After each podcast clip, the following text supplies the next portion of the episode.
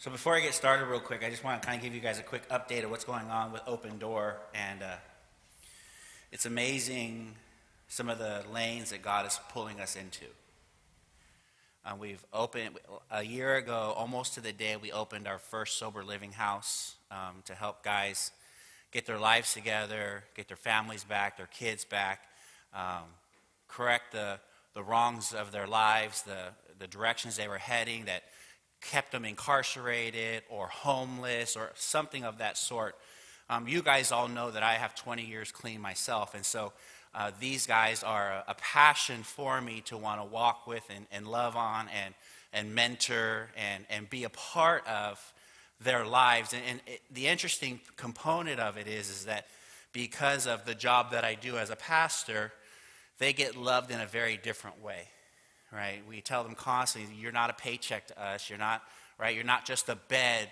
You are a human being who deserves to be loved and valued. And, and in part of that, some of the guys have come to know who Christ is as an example of the ways that we walk with them, right? And the, and the things that we do, um, and the ways that we have to teach them how to shower, right? Realistically. How to bathe and, and wash their bodies, how to use a towel because they've never used one before, right? Or give them a towel for their very own, it's their very first towel they've ever owned themselves because they've come from group homes or some other place where they shared everything. And here we're kind of walking with them in a sense that, like, I tell them all the time, you are a child of God and you deserve to be loved and appreciated and valued. And so we don't buy like the little cheap $99 beds that you can get from like the mattress outlet. Like we go and they all think that they sleep on Tempur-Pedics. They really sleep on like Sealy Posturepedics, right? But close enough, right? It's a good. It's still a very, very, very good mattress that we put them in. Um, but the homes are beautiful. We actually just opened our second home, uh, like May 15th, and so now we are walking with about 20 guys um, in this, and. Uh, the thing that is really been good for us, but it's also been very difficult, is the success rate of our homes, right? That because the way we walk with them, we, we take them everywhere, right? There's no excuse not to succeed, but we take them to court. We make them, if they have jail time to serve, we make them go serve their jail time. If they have kids in this world, we make them pay their child support.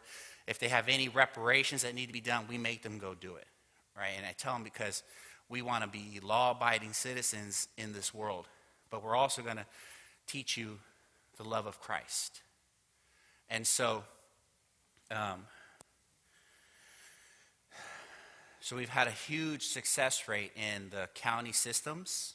County loves us, right? As a result of that, we've um, through the power of Christ and prayer some of these guys have been restored mentally for the most part because some of them are really far outside the box when they show up to us.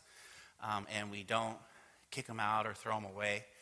We nurture them and we love them and we try to bring healing to their minds um, in that as well.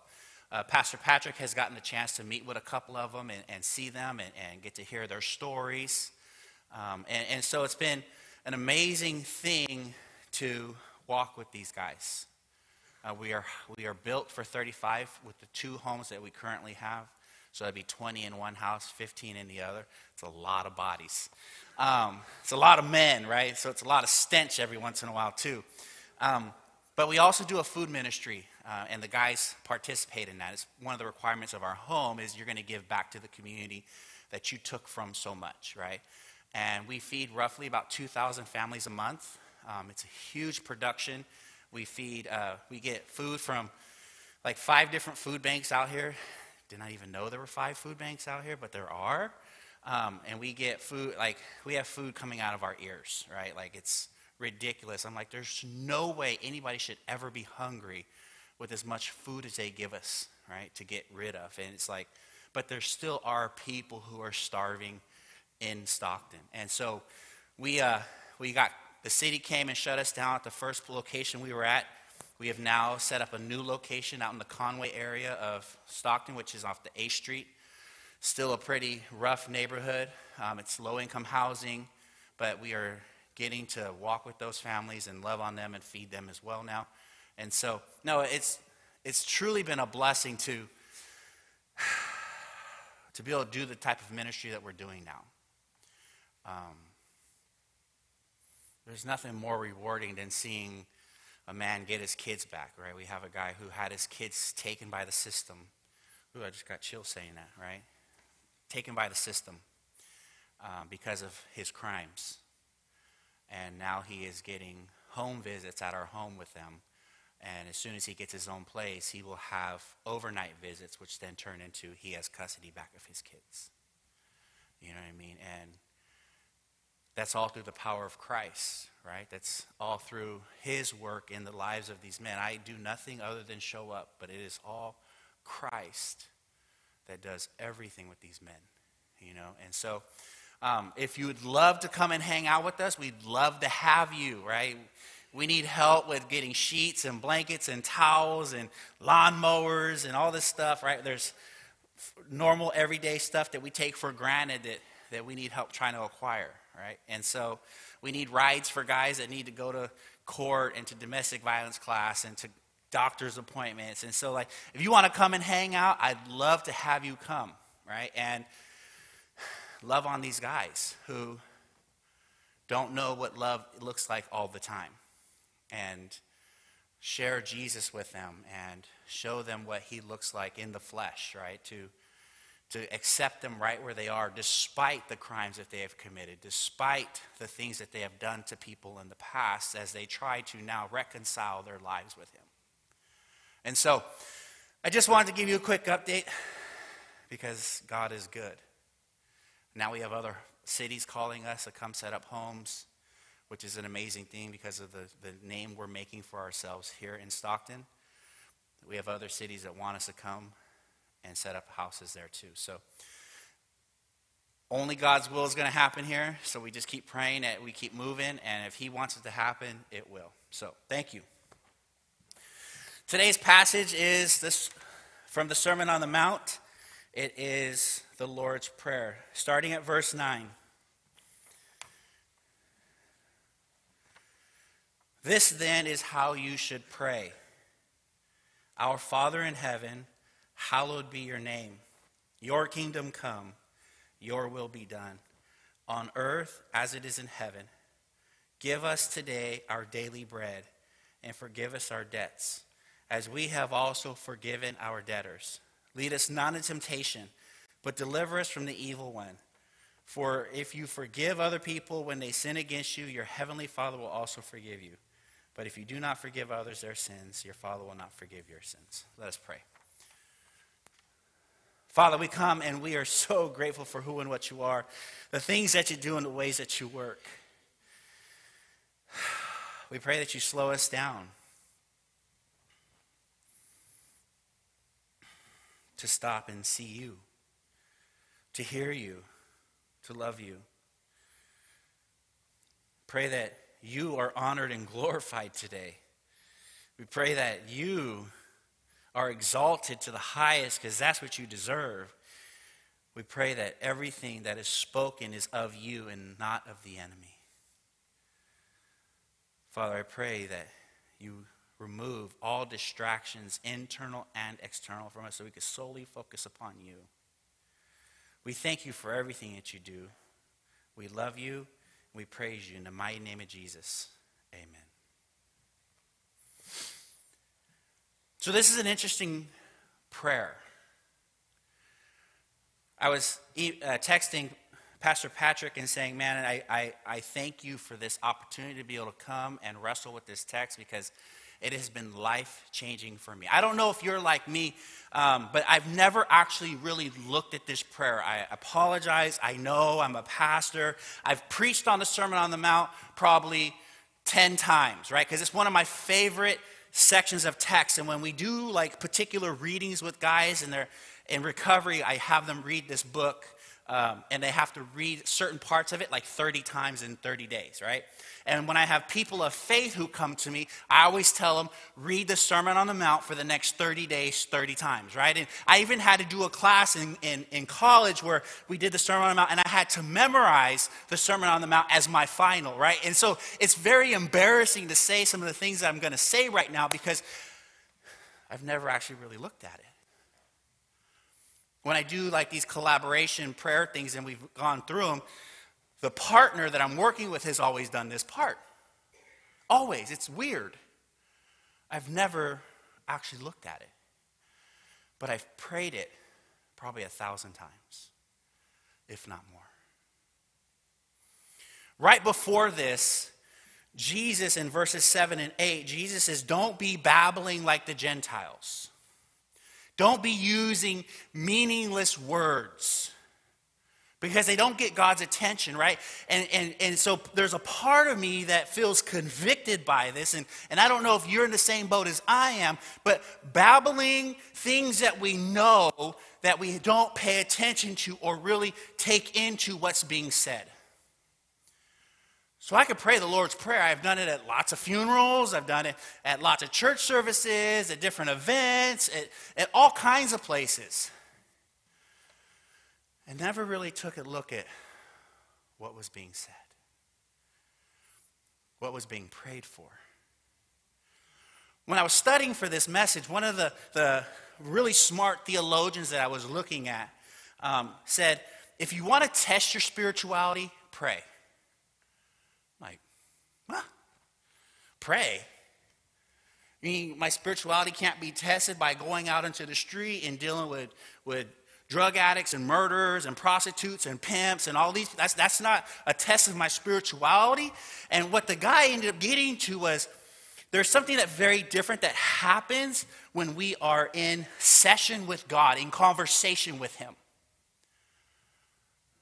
And when we look at this passage, and what it's getting at, when you look at this passage, you start to see some things that you may that may challenge what you believe to be true about him and the way that you're coming unto him. And so he talks about when we pray in a congregation, we are I am praying, the person who is praying, I am praying for you, to you. So there's a part of me that wants to sound good and I can write out all this stuff and, and there's all this stuff that happens. But when I'm alone with God, none of you are there. And none of you care about what I'm saying at that moment. And it has to be me and God. Me and God.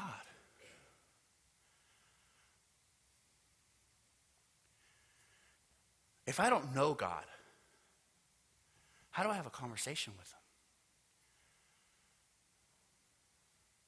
I mean, I'm talking about really knowing God. So in Open Door, we're work, and I've told you guys this before. We're still working through the book Immerse, right? And it's the book, the Bible, with no chapters and no verses, right? And the one thing I keep telling my congregation is the reason we're doing this is because I want you to know the true character of God. So we need to read the entire Bible, every word. I want read. I said, because there's going to come a point in time where somebody's going to try and tell you who God is or what he does or how he thinks or how he responds or, or, the, or the things about him. And you need to know his true character in order to speak up for him. You need to be able to speak up for him. And when I got faced with this text and some of the things that it was asking, and then started paying attention to my own prayer life, I started to be convicted. Like hugely.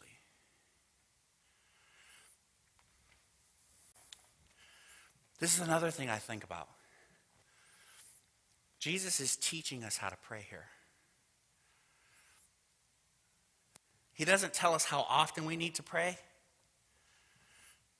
He doesn't do that. He assumes we're going to. He says, when you pray. Patrick talked about it last Pastor Patrick talked about last week. When you pray, when you fast, when you give, right? There's these assumptions that these things are going to be happening. When you pray, pray like this. And I always, and, and what I trip out on is when you look at the beginning of the Sermon on the Mount, and Jesus has got the, uh, Jesus is doing some healing in the in the in the in the area that he's in. It says that he noticed there was a lot of people around him, and I know Pastor Patrick already talked about all this stuff. I'm just going to touch it real quick. When all these people were around him, he went up to this mountain, and he sat down, and he began to teach them. And the disciples were in front of him. So he's talking like this is a prayer for believers. This is how we pray as believers. And, and, the one thing that I always think about too is like there's all these other people who are hearing all this stuff that Jesus is telling them right now. Like, blessed are the poor in spirit, blessed are the merciful. And you're like, holy cow, what is he talking about, right? Uh, you're not allowed to cheat. You're not allowed to even think about another woman, right? Or it's adultery. Like, there's all these things being taught. And these people who don't He's teaching us what it looks like to be a Christian, right? Christian character, Christian lifestyle, right? So, like, when he's talking about this, or I can't use the word Christian because he didn't, what it looks like to follow Jesus. And when he says, pray this way, there are people who are sitting around him listening that aren't following him like the disciples are. They're just on the outskirts listening. And that may be true for some of us in here today, right? We, we don't know, like, we can say, oh, yeah, I know Jesus. Yeah, I follow him, but do we really? Or are we the ones that are sitting on the mountaintop behind the disciples, just listening, touching our toe in the water, just kind of getting a temperature of it, to really hear the things that Jesus is asking of his followers to follow him?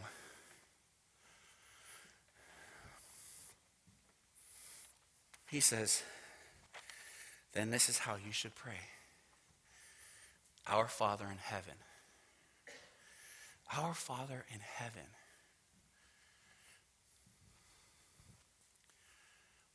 Jesus never used any word other than Father.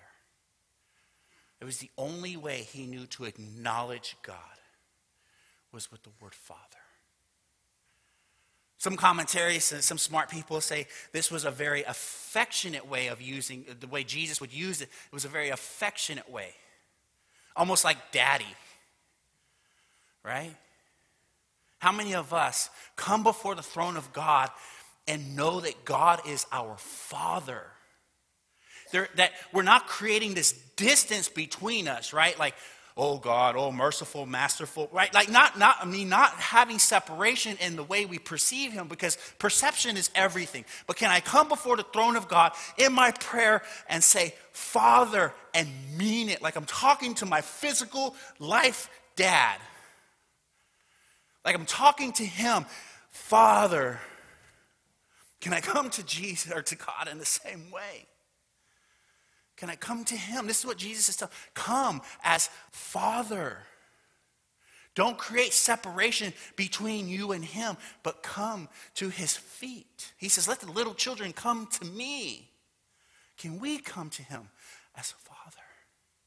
And then it says our, right? And this is crazy because the our shows us that we do this together. I don't pray in isolation away from everyone else, though I do have my own individual prayer. I'm praying knowing that we are all the family of God. That we are all doing this together, walking through this together.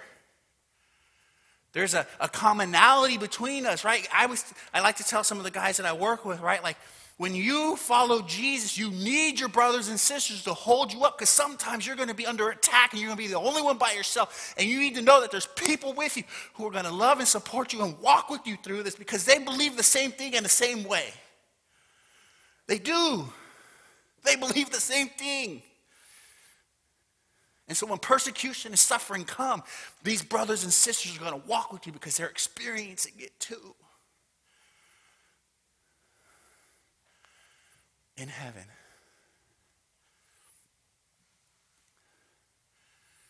God is still king, though. I was thinking about like the Andy Griffith show, right? And this is like the perfect example of what this looks like, right? Opie, right? Loves his dad. He does. I only know the show because it's every once in a while it's on my TV. I don't watch Opie, right? Or I don't watch the Andy Griffith show. It's just on my TV sometimes, right? And, but when his dad speaks to him, he listens. And he says, Yes, sir, no, sir. Right? He's very honest with it. There's this relationship that he loves his dad and he's going to tell him what he needs to tell him and he's going to be honest with him, but he's also going to receive his authority, his kingship, the Lord of his life he's going to receive it. And that's the same thing. And I'm not saying that that's what happens in this show. I'm just using it as an example of what that looks like, right? The, the respect he has for his dad still. It's not like, oh, daddy, and then all of a sudden now we're like best friends and I don't listen to what you say, right? I still have this respect for you that I hear you and I listen. Hallowed be your name. Hallow, reverence, holiness.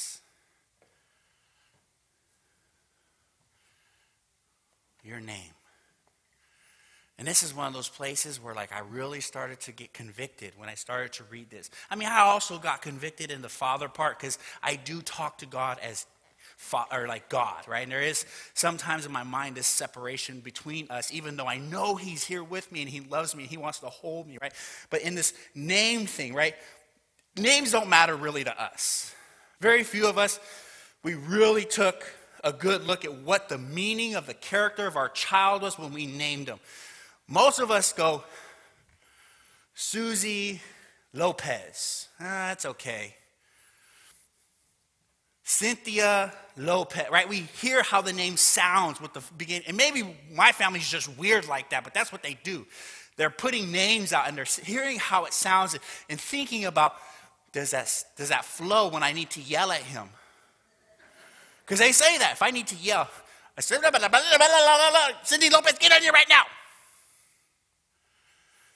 But in this time, names were character driven. And so when we go through the scriptures and we see God have like a hundred names, these are all parts of his character right? And so when it says, Hallowed be your name, like names matter and the way we approach him matters. And can we talk about his character by the name that we're using when we're speaking to him and coming unto his feet and saying, Father, help me. I know that you are Jehovah Jireh and you are the one who provides. And right now we need provision from you because we can't do this by ourselves. Like, can we understand that when we're coming to Him and we're struggling with something, the names that He has, we can call upon and know that the character that comes with it is given to us?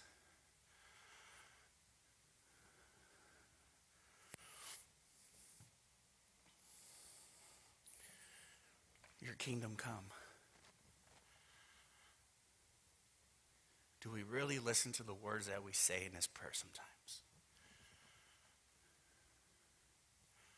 Your kingdom come. Are we asking for God's kingdom to really show up? Do we really want God to usher in his kingdom right now? Life as we know would change. Do we like our lives? Do we want it? I mean, I'm not the one that thinks, but there are people who think, man, when we go to heaven, we're going to be floating on clouds and playing harps all day. Like, or we're going to be in like a church service all day, right? Like, those are things people say. Like, I don't want God's kingdom to come in. i want to wait till I'm dead and get there, right? I don't want it to come in. But we're asking God, bring your kingdom now. Your kingdom come. No more suffering, no more pain, no more sickness, no more murder, no more rape, no more struggle, no more nothing. Like, just peace and love in you. Like it's our greatest hope to call on the kingdom to come. It's our greatest hope. Like, God, I can't wait for your kingdom to get here, but do we really want it now?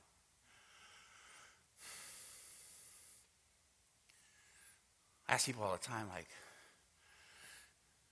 if God could just push the button and bring you to heaven, would you want to go? And they're like, uh, not yet. Why not?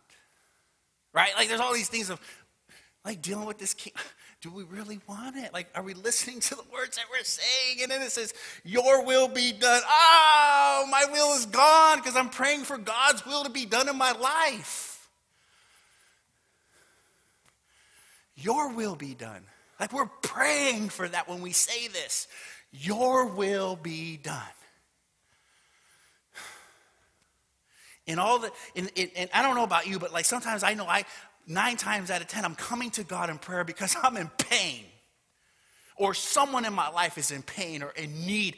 And, I, and now all of a sudden I want to be praying, Your will be done. Because this situation that I'm praying about, Your will be done in this situation. And what if it is if I don't like it?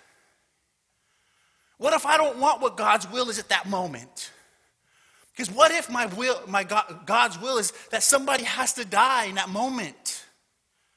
And I'm over here praying, God, your will be done. Do I really want that? But God is going to work in that, right? It says when we pray, your will be done, like all of us have to become, we become obedient unto the Lord.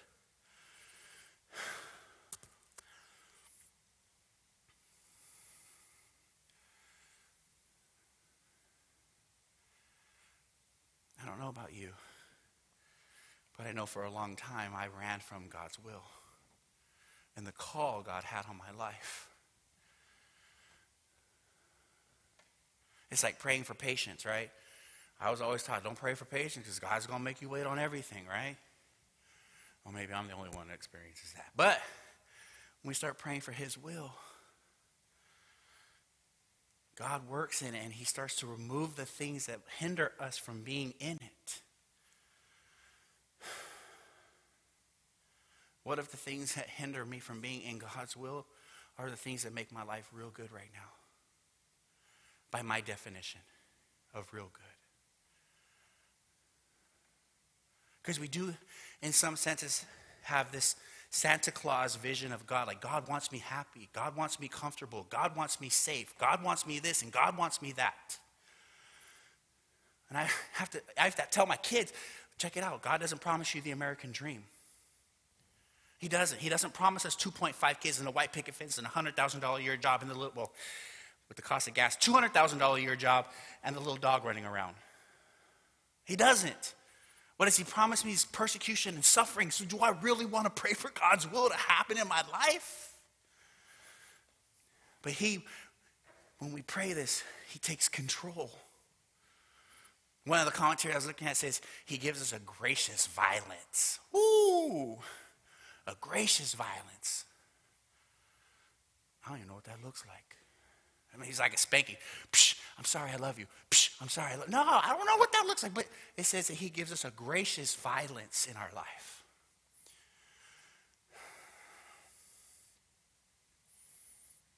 And so all three of those are geared towards exalting God, lifting him up. And this is where, like, the thought process of when I started praying. So, my wife suffers from real bad anxiety. Ever since we got COVID, uh, last, last Halloween, right? Right after Halloween came, we got COVID.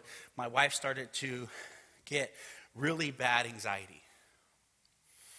And my, we babysitted our grandkids the other day, and they were sick, right? So my wife thinks every time something sick, someone's sick, it's COVID, right? Because she's a, she has this health, she has an unhealthy fear of it right now, right? And she doesn't know how to shake it. And so my grandkids were sick, and I could see the panic and the, and the change in her eye with the anxiety starting to heighten, right? Like for real, for real. And I walked outside, I just went, and this is while I'm working on this text, right? Like literally working on it. I walk outside, and I lean on the truck, and I just start praying, God, help my wife, please. And then I went, wait a minute, I forgot, I didn't exalt God yet. Like, why am I bringing my, my selfish desires before Him without even coming to Him and thanking Him for the beautiful wife that I do have and the grandkids that I have and the lives that we live as a result of Him being a part of it? Like, thanking Him for, the, for everything. And um, just, God, you need to hear what I want. Like, there is no exaltation to God. God, I just need you to help me right now.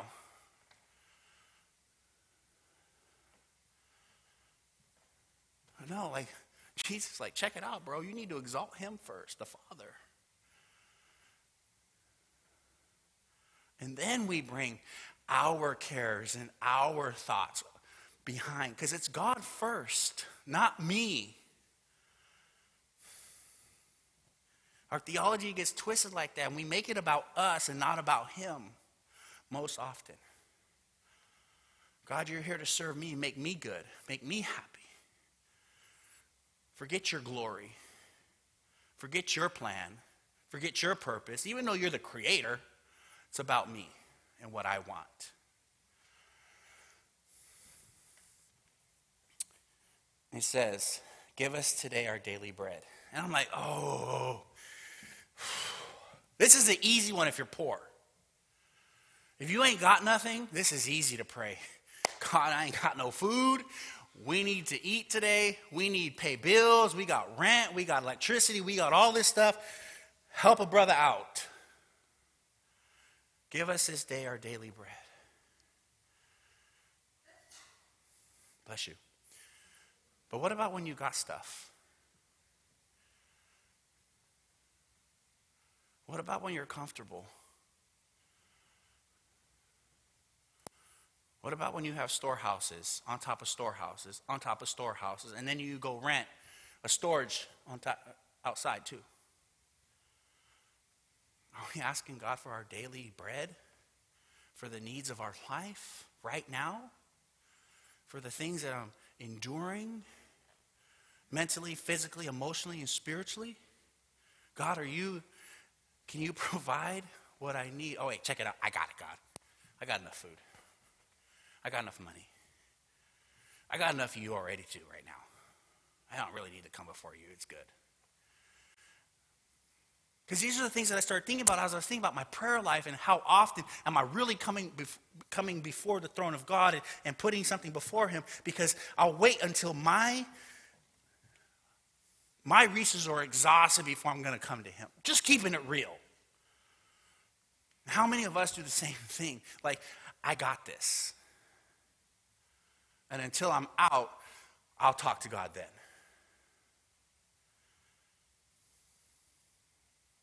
Some of us have a lot. So then it's like, do we really ever come before the throne? Do we? And it's not for me to judge. I'm just asking the question, right? Like, you have to be the one that wrestles with it for yourself, right? And so it's like, do I come before the throne?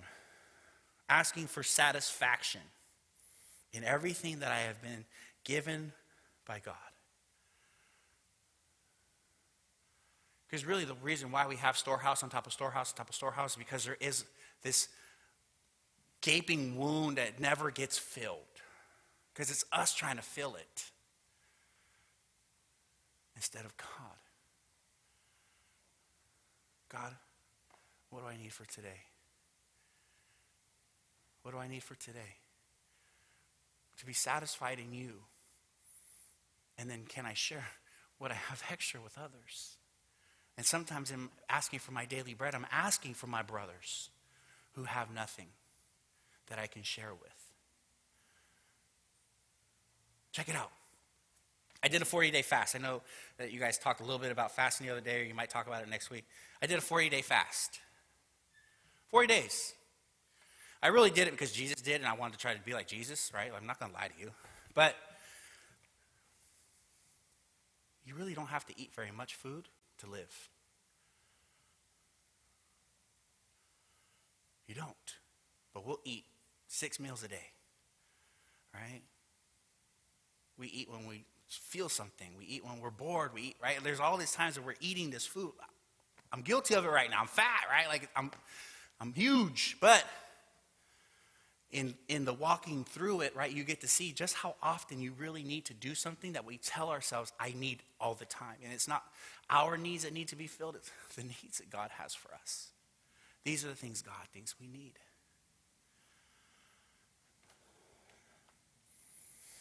And forgive us our debts as we have forgiven our debtors. If we talk about 14 and 15 real quick, it says, If you forgive other people when they sin against you, your heavenly Father will also forgive you. But if you do not forgive others their sins, your Father will not forgive your sins. what do you think I'm going to say?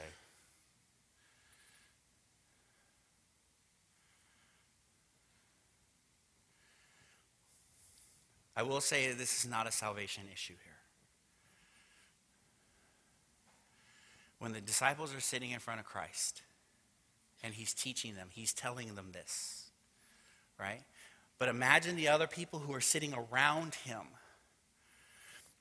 I've been taking this as this is daily forgiveness. I don't know about you, but I live in a broken world, right? And I think we all live in a very broken world that has, and it kind of goes with the next, that we have temptations and sin running around us constantly. And there are moments where we step into them and we participate in the sins that are happening. But do we have the ability, when we get hurt too, to forgive others? I've come, across, uh, I've come across a lot of Christians who were real good of asking for forgiveness for the things they have done, but they are horrible at giving forgiveness to people. And part of the question that I wrestle with is do we not know the forgiveness that God gives? Like, do we not know it? And, I, and you guys have heard me preach. It's like, if I understand the amount of grace that God has given me in order to be where I am today, be here, standing present in front of you, can we at least give that much grace to other people who we experience in our lives? Like, you guys have heard me say that, right? Like, everybody needs grace. And I'll tell you, even if they don't know Jesus, they still need grace because this is where they start to see the love of the Father through us, right? By the grace that we extend to people who don't know Him. And so, can I forgive people who do damage to me because I've done damage to God and He's forgiven me? But can I forgive you for the wrongs that you have committed against me?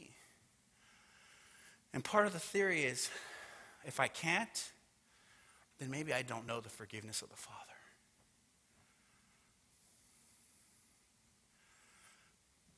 Matthew 18, the unforgiving servant. This guy owes the king a lot of money. It says like a thousand talents. And the king calls him in. He falls on his feet. He's like, God, forgive, or King, forgive me, please. I'm working on it. I'll get you your money. And the king goes, You know what? Check it out. I forgive you. Forgive your debt. He's like, Yes. He runs out. He sees a guy who owes him a hundred denarii. He's like, You poor guy who doesn't owe, pay me back my money, get in jail now until you pay me. And the people who are around him hear this and they run to the king and they tell him, the king calls him back in. He's like, Hold on a second. Didn't I just forgive you of everything that you owed me? Why can't you forgive what's owed to you?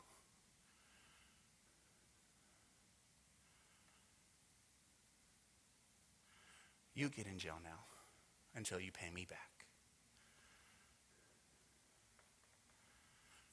Do we know the forgiveness of the Father that we get through Jesus dying on the cross for our sins? And maybe there are some of us that are wrestling with this thought and saying, well, I'm really not that bad, so it's not that big of a deal. So maybe I can forgive people as much as I've needed saving or rescuing by God in order to be where I am. But no matter how we look at it, my saving still required the death of Christ on the cross for me to be saved. No matter how little I think it was, it still required Christ's death for me to be saved. One theologian I was listening to or, or, or, uh, reading um, said he compares this to the Peter foot washing story. And Jesus is washing Peter's, going to get ready to wash Peter's feet. And Peter's like, No, you're not going to wash my feet. If you're going to wash my feet, wash my whole body. And Jesus is like, No, you've already been cleansed. Your whole body doesn't need to be washed, just your feet. And if I don't wash your feet, you have no part with me. And so this is like this daily forgiveness that I need from God living the life that I live. And so let me put it this in like human aspects, right? Like we're a family. You're a family. And one of our kids does something wrong. I don't kick my kid out of the family for doing the wrong thing, but there is this barrier in the relationship until forgiveness is asked for and received. Right? Like it's about being holy in the relationship or f- holy, W H O L L Y, not holy like H O L Y. Holy, a part of the family, holy in the relationship. Because there's not guilt and things keeping me away from everyone else because of what I've done.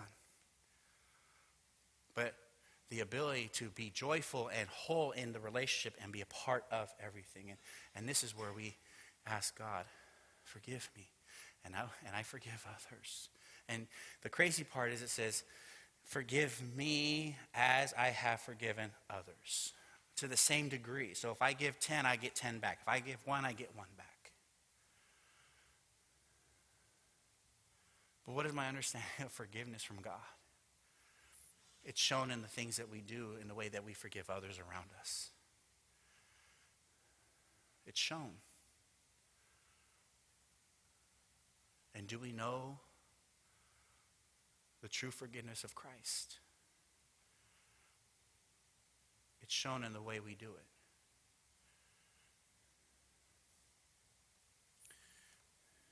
And lead us not to temptation, but deliver us from the evil one.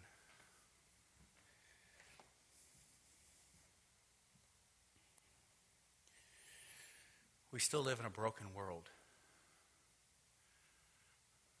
There's still temptations and sin everywhere around us. We're asking God, God, lead us. Lead us. And sometimes we go into some rough places. We deal with some rough people. But lead us not into temptation. Temptation is good. What'd you say? Temptation is good. It helps strengthen our moral character. Right? It does. It brings our faith stronger. James in James it talks about temptation helping bring creating perseverance in us. And so temptation is a reality. We don't pray for God to remove all temptation. We pray for God to remove the temptation that may cause us to fall. We all know, we all have our own individual ones of what that looks like. But we're like, God, lead us. Take us where you want us to go. Do the things you want to do with us. But lead us not into temptation and deliver us.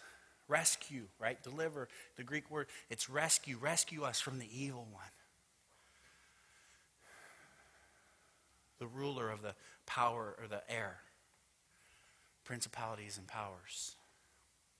Save us, rescue us from him. Keep us in the palm of your hand.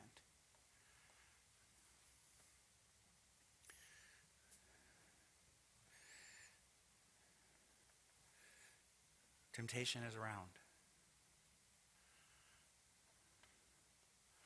Are we calling on God to help us to strengthen us, to hold us in those moments.